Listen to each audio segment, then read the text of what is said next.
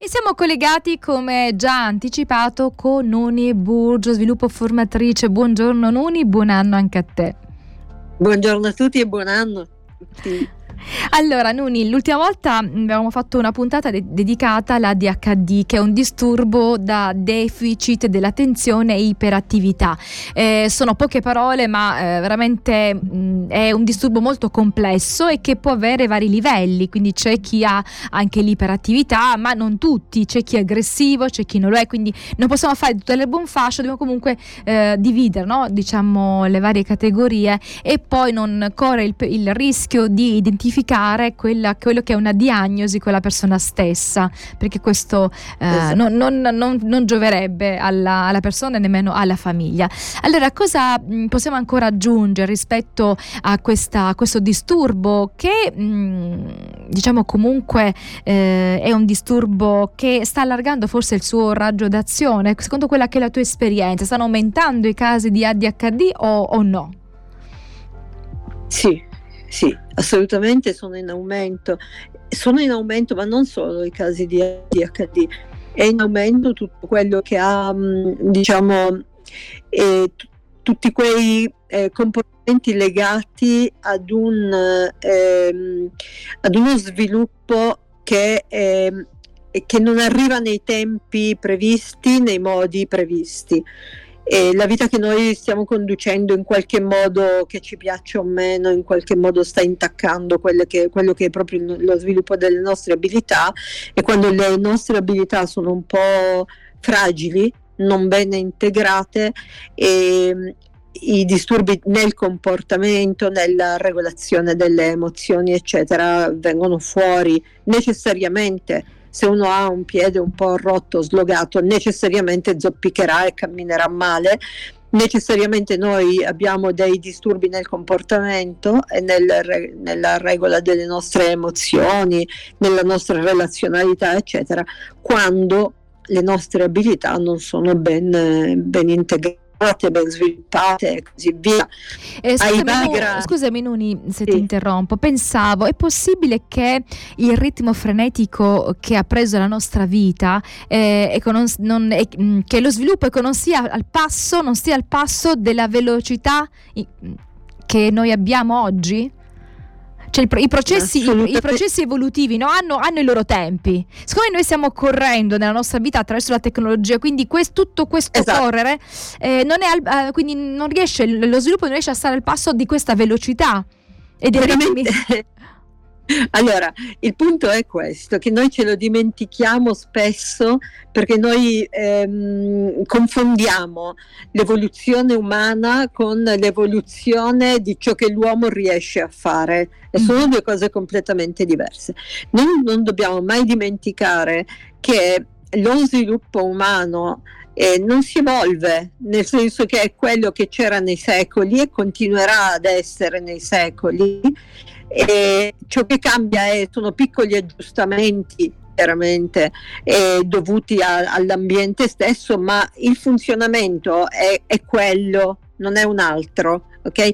Infatti 10.000 anni fa si partoriva esattamente come si partorisce adesso, anche posizioni diverse, eccetera, però non è un modo diverso e facciamo pipì sempre uguale, nessuna evoluzione ha cambiato il nostro modo di fare pipì, di starnutire, di rispondere agli eventi, eccetera. Questo noi non ce lo dobbiamo dimenticare, perché non è lo sviluppo che deve andare al passo con l'evoluzione delle dei manufatti umani, del mondo culturale umano, assolutamente e semmai la nostra è chiaro che quando noi ci spingiamo oltre eh, il corpo darà delle risposte che non, non si, mm, come posso dire, non è che si devono adeguare, semplicemente il corpo può integrare alcune cose, diciamo integrare, saper usare alcune cose eh, perché è plastico, perché è fatto apposta per questo, però non oltre certi livelli. E forse, non tutti, e forse non tutti riescono, no? E, e forse non tutti,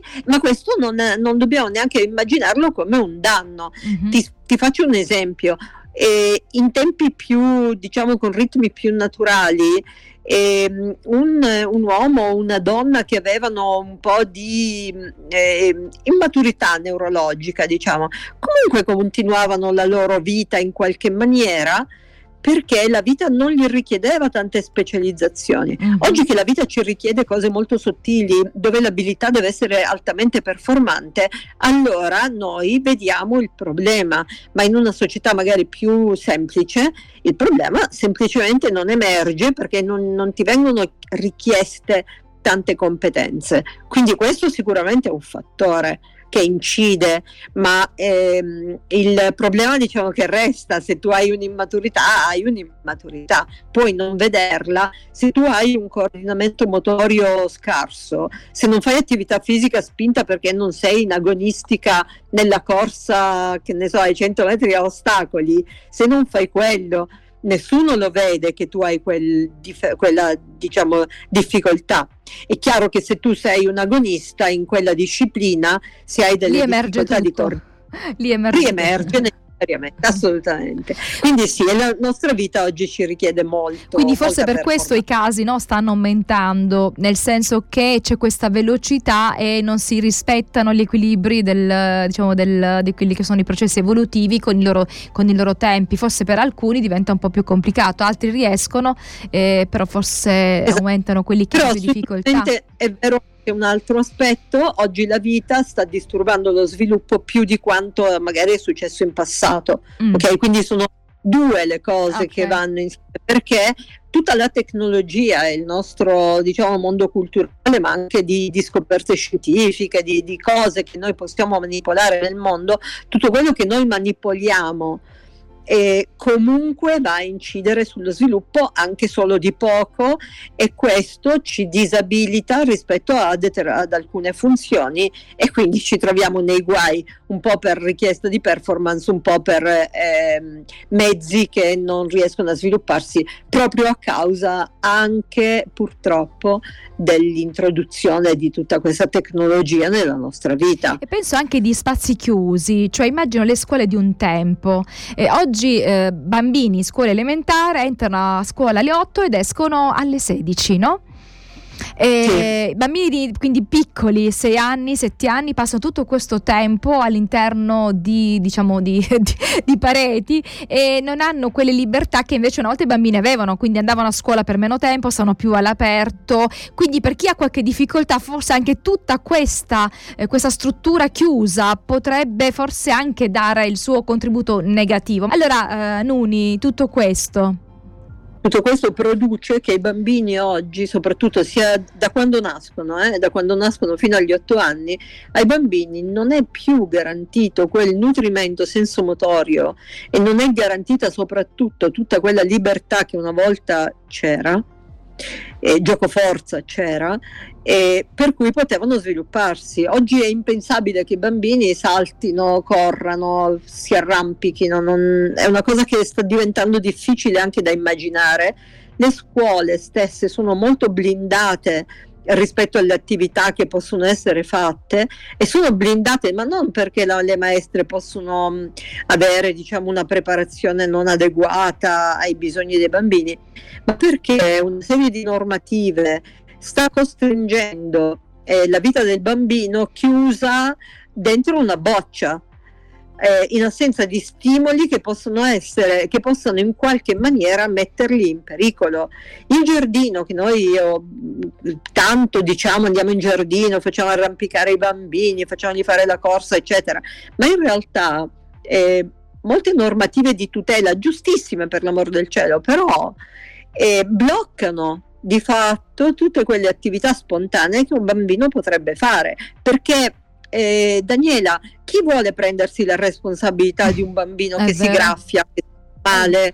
Ok, anzi abbiamo, eh, abbiamo sentenze che condannano moltissimo eh, proprio l'attività fisica è anche libera e questo nelle scuole, ma stiamo attenti, questo sta accadendo, comincia ad accadere anche in famiglia, due genitori separati, il genitore che ha in custodia il bambino ormai viene visto come un potenziale pericolo per il figlio e purtroppo, e purtroppo e confortati anche da fatti di cronaca di genitori che fanno del male ai bambini e quindi tutto sta diventando restrittivo. Mm-hmm. Quindi tutto per colpa di alcuni alla fine tutti soffrono, sì. per colpa di alcune persone, eh, alcune istituzioni che non fanno bene anche. il loro lavoro, tutto il resto non va e quindi nemmeno i genitori poi eh, si sentono no, di, una... di, ci sono anche professionalità che traggono un certo vantaggio lo dico, è un po' impopolare, ma io lo devo dire, ci sono professionalità